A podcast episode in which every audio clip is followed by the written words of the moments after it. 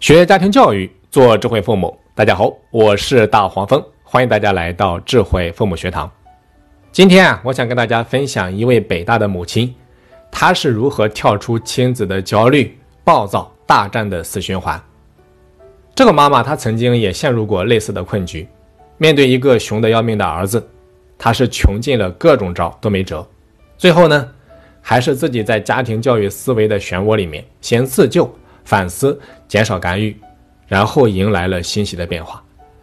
今天咱们就来看一看他走过的心路历程。他说啊，离期末考试还有一个月，他的儿子叫钱小能，啊，就主动的交出手机跟我说：“妈妈，我想全力以赴的复习了，我要考出一个好成绩，放假的时候好好玩。”于是呢，他就真的规划好每天放学后各个科目分配的时间，学累了就看会儿吐槽大会。睡前呢看会儿书，周末完成学习任务之后就踢球、看电影。没有手机，他依然过的是有滋有味、有条有序。哎呀，真有种母慈子孝、其乐融融的感觉。看着这个在我眼前一跃而过的初三小男生啊，我是真的有点不太相信自己的感觉，恍如隔世一般。想起前两年跟这个曾经的熊孩子你来我往、枪林弹雨、欲哭无泪的过节。现在真有种劫后余生的感觉。那两年啊，我是不止一次的暗想过，这个小子前世一定是被我害惨过，今世一定是来报仇的，不把老妈折腾死誓不罢休。如今虽然说他仍然不十全十美，仍然爱玩，仍然有些懒惰，仍然没有把所有的精力投入学习，但是却能够在理论上本该叛逆的年龄看不到一丝逆反的影子。相反呢，懂事明理。坚持自我，而且又从善如流，朝着自己的目标和兴趣稳稳当当的往前走。哎，所有在大风大浪中幸存下来的人，只有在上岸之后啊，才会有勇气回头望望，那曾经是怎样的洪水滔天啊！从心理学家的理论来看，小孩一般是从十一二岁进入青春期，也就是这个时候开始逆反的。可是我们家钱小能。他非常坚决果断地打破了这个将死的常规，从两岁就开始公开造反了。你比如说，我刚刚收拾好整洁有序的屋子，还没有在厨房里面切好一颗土豆，客厅全乱了。我一声怒吼，他吓得打个激灵，也只愣个几秒钟，话还说不利索，马上也冲着我怒吼。于是呢，我就以革命的暴力制服他，吓得刚刚八岁的女儿钱小雅躲进自己的房间。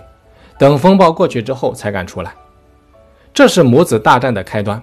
隔一段时间呢，就会爆发一次，时间是两到三个月不等。但是每次都以妈妈的彻底胜利而告终。这样的战争一直延续到钱小能整个小学阶段结束。现在回头看那个阶段的战争啊，跟后来比，只是庞大战役的序幕。究其原因，是他整个小学阶段成绩都还过得去。偶尔呢，还会有个年级的前十名什么的。可是，等他初一开始，我这个妈妈才知道什么是真正的熊孩子，什么是真正的逆反。为什么会有那么多老母亲差点被青春期的孩子折腾的活不下去啊？因为那真的是太要命了。钱小能啊，刚读初一的摸底考试，他的名次是年级的几十名。等到期中考试之后，他的成绩接近了三百名啊！我这个妈妈是一下子慌了。我接受不了这个严酷的事实，于是啊，我就开始对他全方位的上心了。一上心啊，不得了喽！我发现钱小能在往一个垃圾小孩的路上走。对不起哈，我错了，不应该说他是垃圾小孩。但是那个时候我真的觉得他就是个垃圾小孩，不像这样的家庭养育出来的。你比如说他说谎啊，眼神空洞迷离，情绪暴躁，行为乖戾，沉迷手机游戏，对每一门学科都没有兴趣。我是想出了很多很多的法子，比如说软硬兼施、威逼利诱、责难挖苦，还阶段性的没收他的手机。我那个时候非常傻又非常愚蠢的认为，没关系，反正呢，他永远都要依赖我，永远都会听我的。那除了钱小能，我们家里的三位成员都一致认为，不过就是一个刚进入青春期的熊孩子，三个学霸还搞不定一个又笨又愣的坏小子吗？当然啊。我自以为啊，自己是一个聪明绝顶的妈妈，而且懂得反思。比如说，我会站在孩子的角度去理解他，我会懂得克制自己的情绪。可是，一到月考成绩出来，我依然会愤怒、失望加失控。看见他油盐不进、我行我素的样子，我无奈、焦虑，还掉头发。很多时候，我在想，算了，不管他了，结束战争，我束手就擒，让他自生自灭吧。可是呢，又不甘心，怕他长大之后连累我们啊。很多次跟他干仗的时候啊，我都是这么想的。你说这么好的时间，因为争吵变得毫无意义。这么好的时间，他可以学多少习，看多少书啊！尤其是他锁上自己房门，在里面大玩游戏，我是越想越来气，越沮丧，无能感、失败感与时俱增，有一种马上要爆炸的感觉。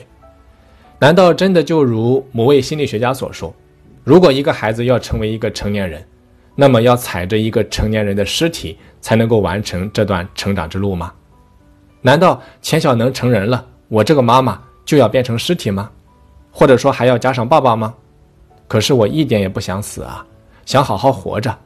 生活里面除了这个熊孩子，还有很多值得我留恋的东西啊。其实啊，在每一场战斗、间隙，甚至热战的时候，我的潜意识一刻也没有停止思考：这样毫无意义的争吵是不行的。好好的家为什么会这样呢？越来越惨烈，怎么都没有效果呢？他越来越大，我越来越老，我将来怎么可能控制得了他呢？这样的日子何时是个头呢？难道我生下的是一个天使，收获的是一枚定时炸弹吗？有朝一日把自己炸得体无完肤、片瓦无存？感谢上帝啊！有一天啊，我是忽然想明白了，我可不想这样暴躁下去。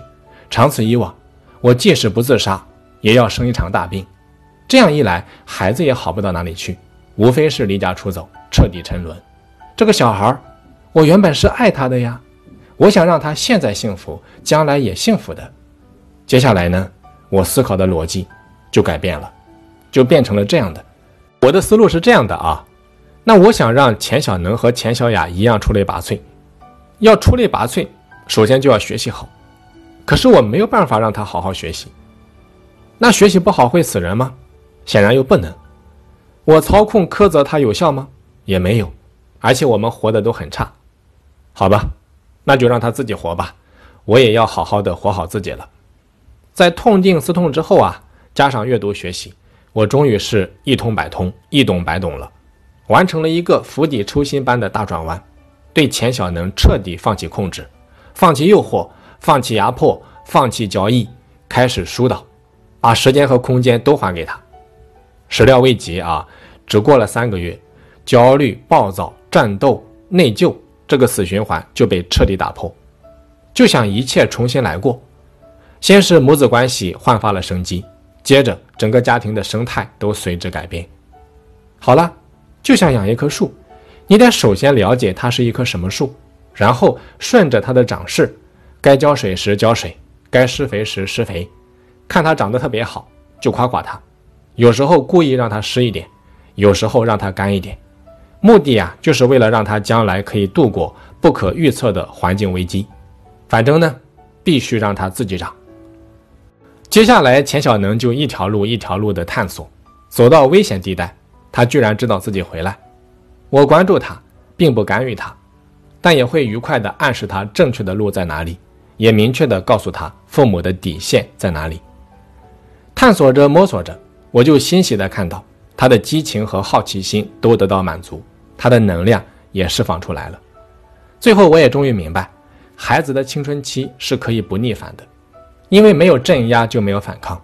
青春期的洪水是完全可以疏导的。但是呢，如果你不了解一个孩子，你一味的跟他刀对刀、枪对枪的冷兵器对打，而不懂得去疏导和分解，不可避免一场浩劫。我终于明白啊，孩子是人。他不是一个可以按照事先设计的图纸建造的房子，更不是一个任凭父母设计程序的机器人。他不应该被父母牢牢的掌控，哪怕父母是高学历、高智商也不行。你比如说我儿子，他现在也没有成为一个大学霸，可是他已经爱上学习，也渐渐地掌握了学习的节奏。比如说遇到任何困难，他都会自己主动去上网查资料，千方百计地达到目的。手机游戏偶尔玩，但几乎对他没有什么诱惑力。他喜欢电影、足球、时尚，对周围的世界，他完全有自己独特的看法和独立判断，也正在形成稳定而健康的价值观，也依然呢有一些小脾气，可是他会纠错，能自律。一个虽然普通但自制力强的孩子，我不知道还能够要求他什么，有事做，有人爱，明白光阴可贵，我觉得就可以了。好的，那以上呢就是这篇文章的全部内容，不知道对大家是否有用。但是我希望你能够好好的去品味一下。本堂课咱们就先讲到这里，我是大黄蜂，下期再见。